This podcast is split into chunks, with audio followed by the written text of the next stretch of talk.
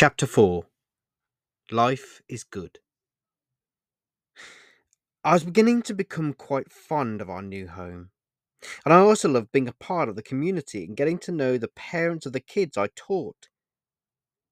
I loved our new house, the village, the surrounding countryside, the sense of contentment, comfort, and tranquility that I felt, and I loved going for long walks over the green fields with Melissa.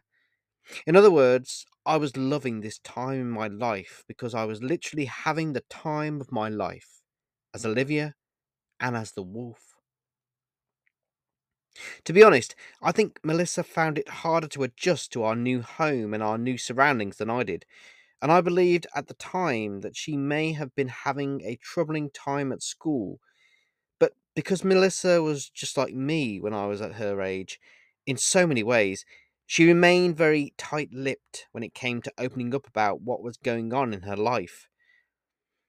I wanted Melissa to have her own space and her independence, just as I enjoyed having, and I know that sometimes there are things that can only be said at the right time for them to be said, and not before, which was why I did not confront Melissa with any of my concerns. I knew that she had made new friends, and I had seen her constantly texting and messaging people on her phone. Friends, boyfriends, I wasn't sure.